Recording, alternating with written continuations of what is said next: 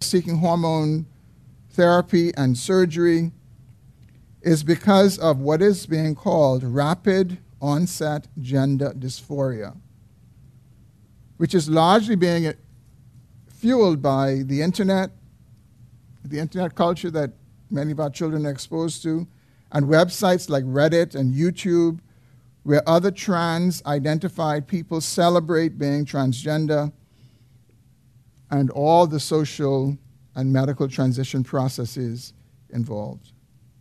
As I think about it, I believe that the three major contributing factors. The first I would say is we live, I believe, at a time when we were perhaps the most attention craving generation that's ever lived. And we have means by which we can crave attention via the internet. And one of the common ways that people crave attention is they go against the grain. They, they, they, they are contrarian. And transgenderism goes against the grain. And it's attractive to a lot of young people who may not be, be getting the kind of attention that they want in their homes and, and, and otherwise. And everyone is competing for more attention. And second, I believe that we're living at a time where people in particular are idolized. And the sanitized word for human idols is celebrities. And because of their fan base, celebrities are able to promote all manner of things. It's not just limited to sunglasses and clothing, they also promote lifestyles. The most prominent one being homosexuality. And when a person's favorite celebrity comes out as being homosexual or comes out as being transgender, generally speaking, people become okay with that because that's their idol, that's their celebrity. And children, especially, are affected because they're very impressionable and they're easily led to imitate the life of this celebrity. And then the third reason for this rapid advance in gender confusion, I think, is information communication technology, especially the internet.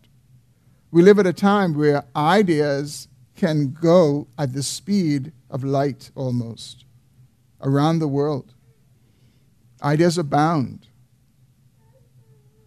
And people have unfiltered access to them.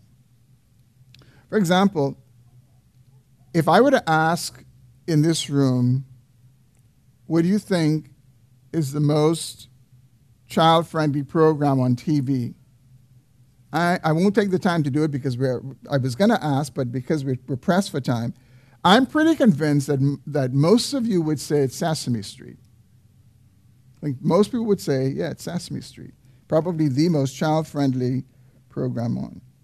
But do you know that just last year, Sesame Street, in a surprise Pride Month move, announced its support for the LGBT movement?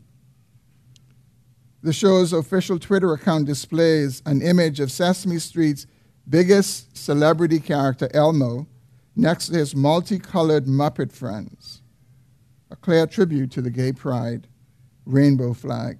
This was in June of last year. These and other sources are influencing our children and causing many of them to be confused about human sexuality in general and their own sexuality in particular. Now, there's no doubt that even away from these realities that we're now seeing in this world, some children do struggle with aspects of their sexuality during puberty. And, and this would have been even from, from our time. But what studies have consistently shown is that children who are supported and guided through that process, to say to a boy who says, I'm a girl, to say, no, you, you have male biology, and so you are a male, and support that child along the way. Generally speaking, most of these children outgrow that kind of confusion. But what's happening today is that a lot of parents are taking that confusion as a fixed reality. They're giving these children hormone treatments, they're giving them gender reassignment surgery, and so the result of it is they are doubly confused when, at a point when they would be growing out of it, they find that their breasts are gone, or they find that their, their hormones are, are, are, different. And one of the results is that many of these individuals are suicidal and many do commit, commit suicide. Just recently, an online magazine, The Federalist, said that in the United States, girls as young as 13 are undergoing mastectomies for gender dysphoria. And federal tax dollars are being used to, to fund it. Now, while those dangers that I expressed are really not very common in the Bahamas, they're uncommon. Um, we should not make the mistake of thinking that they're not relevant to our parenting just because they're not very common. We need to be aware of them as we parent our children. But we also need to be aware of the heterosexual sexual dangers, in the Bahamas in particular. We live in a country where children legally, at the age of 16, can engage with sexual intercourse with others 16 or even adults much older than them. The age of sexual consent for heterosexual sex in the Bahamas is 16. For homosexual sex, it's 18. We have a minister of health, Dr. Duane Sands, who supports giving free condoms and contraceptives to students younger than 16, even though the law says only at 16 they can engage in, in sex. And, and the law really is a contradiction because even right now, the state of affairs is that a child younger than 18 cannot, on his or her own, access contraceptives from the state. So a, a girl who is allowed legally to have sex can go and get birth control at 16, but she can get pregnant. And then her parents are responsible in that way. Dr. Sands also supports legalized abortion. Today, more than 65% of the children born in the Bahamas are born outside of marriage, and the percentage is increasing. And so this means that increasingly more sexual relations are taking place outside of marriage than in marriage. And even if our children are not seeing this in our homes, they're observing it in the community and sometimes in extended families. And and these are opportunities for us to be talking with our children about human sexuality. And one of the things I would say to you as parents, I mean, all of us, we are, we are fallen, broken people. And so we all have our share of sins and decisions we've made that we regret and we wish we hadn't made them. And there are some parents who take the view that because they made their mistakes, they're going to go easy on their children and let them make, hope, hopefully they won't make the same mistake, but they really wouldn't try to get in the way for them to be protected in that way. I don't think that's wise. I think it is legitimate to seek to parent our children even in ways that we ourselves did not follow because of lack of wisdom, just because of sin. And sometimes, if it is evident enough, we can even use our own examples to help them to see that's not the way that you want to go. Sometimes, um, and we have to do that in appropriate ways. If it's not something that a child is not aware of, it may not be wise to disclose that. But if it's already something that's, that's open, for example, if um, a child was, was conceived before marriage and that's known and evident, you can talk about that. Talk about the consequences of that.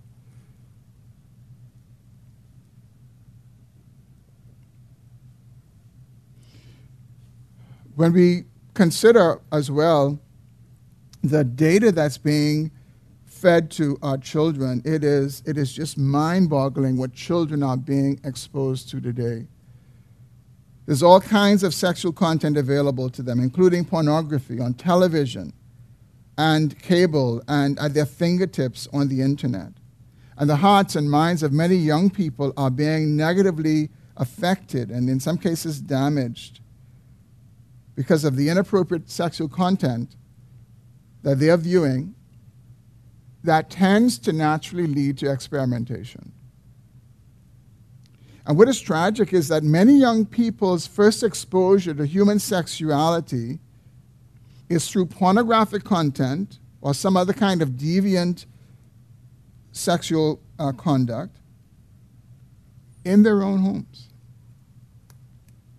Courtesy of parents who pay for the cable services that list right along with all the other titles, the pornographic titles, right to the bottom of the menu.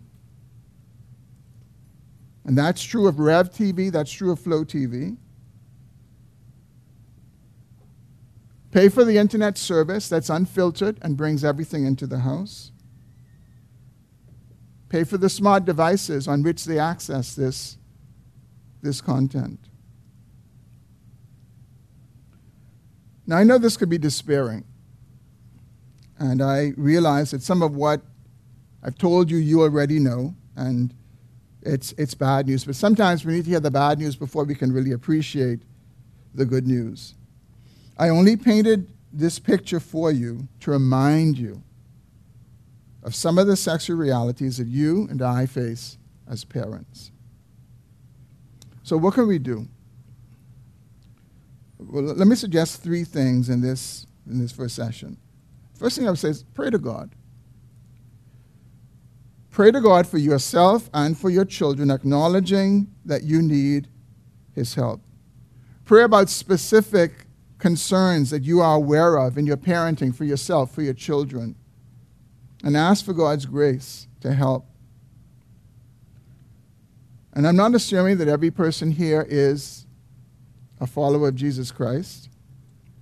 And if you're not, I would say to you the more important prayer to pray is one of repentance and turning to God through Jesus Christ but we need God's grace for parenting.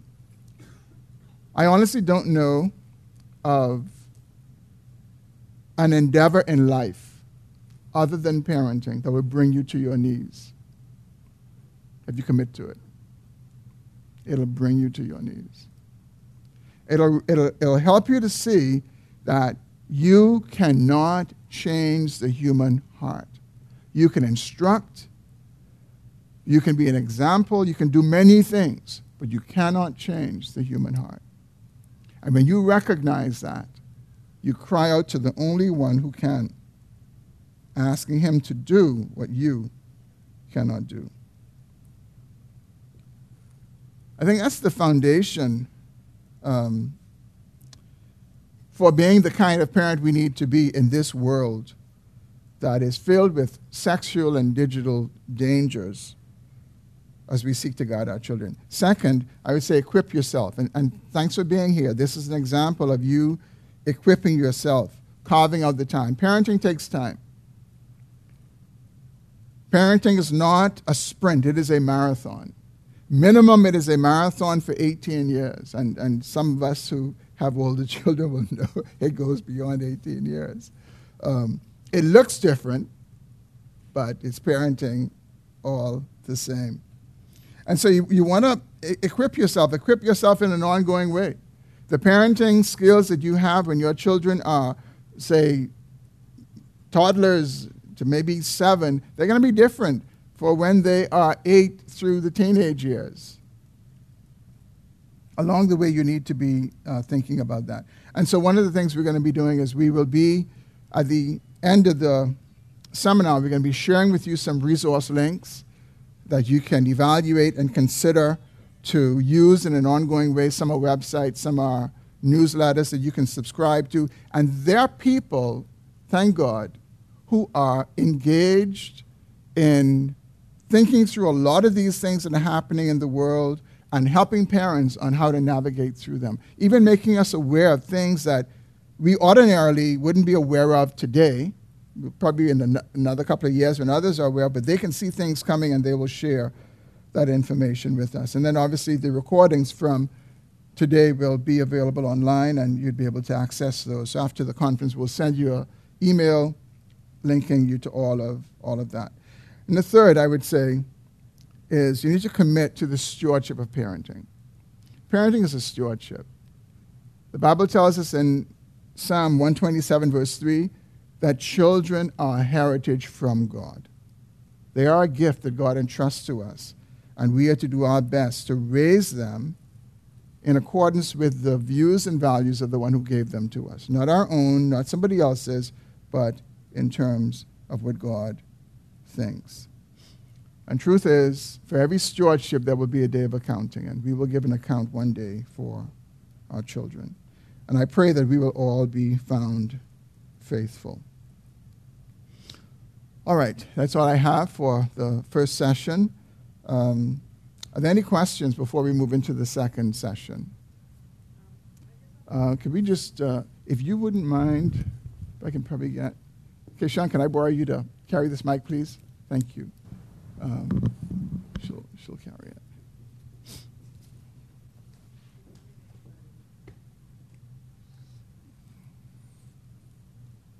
Good morning, everybody. Um, I would just like to thank you, Pastor uh, Moss, for hosting such a wonderful seminar. Mm-hmm.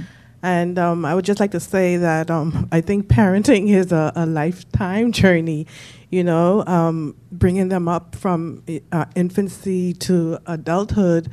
And then, you know, um, it's going to even take efforts into the, um, when the grandkids come along, you know, to, to assist with that. Um, uh, initiative. Also, too, I'd like to say with the uh, the movement that is going on, I read something online. Um, I think last la- la- latter part of last month, where the gay drag queens host an annual library reading mm-hmm. for um, preschool and toddlers, and this is something that they push heavily in the in the U.S. And also, too, you have organizations like the UN that have um, a section called the um, um, curriculum core curriculum that exclusively promotes this and advise countries and even offer them monies and incentives to to to you know have these things you know mm-hmm. in the in their countries so you're looking at the country but you got to look at the people and the um, resources coming out of the uh, places like the UN and other big organizations sure.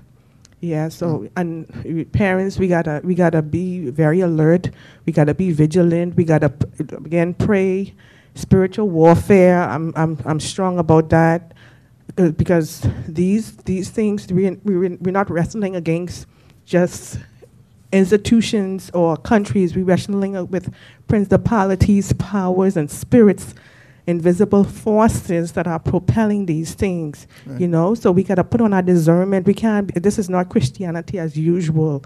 You, we we we have to educate ourselves. Good. Thanks for sharing that. We have time for one more before we move to the next session. Question.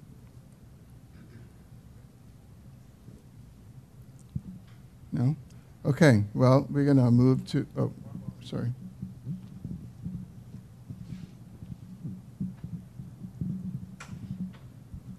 Uh, thank you. Um, in line with this topic, we're, we're, talking about the, the realities for parents and, and sexual dangers. Mm-hmm. Um, what are some resources that parents can use to, to keep up to date or keep their finger on the pulse of things like she was mentioning just now about the, the um, drag queens doing this library readings? What are mm-hmm. some things that parents can look at? Yeah, we are going to share those links and uh, resources with you in a, in, in a subsequent uh, communication after the conference. And it'll be quite a bit. Um, and there's some really good ones that you can actually subscribe to that will give you a broad view of what's happening out there. And thank God there are people who give their lives to this, who give their lives to making the Christian community aware of what's happening out there from a parenting point of view, but also from a societal point of view as well. So we'll definitely be sharing resources on that. All right, we're going to move into our next uh, session.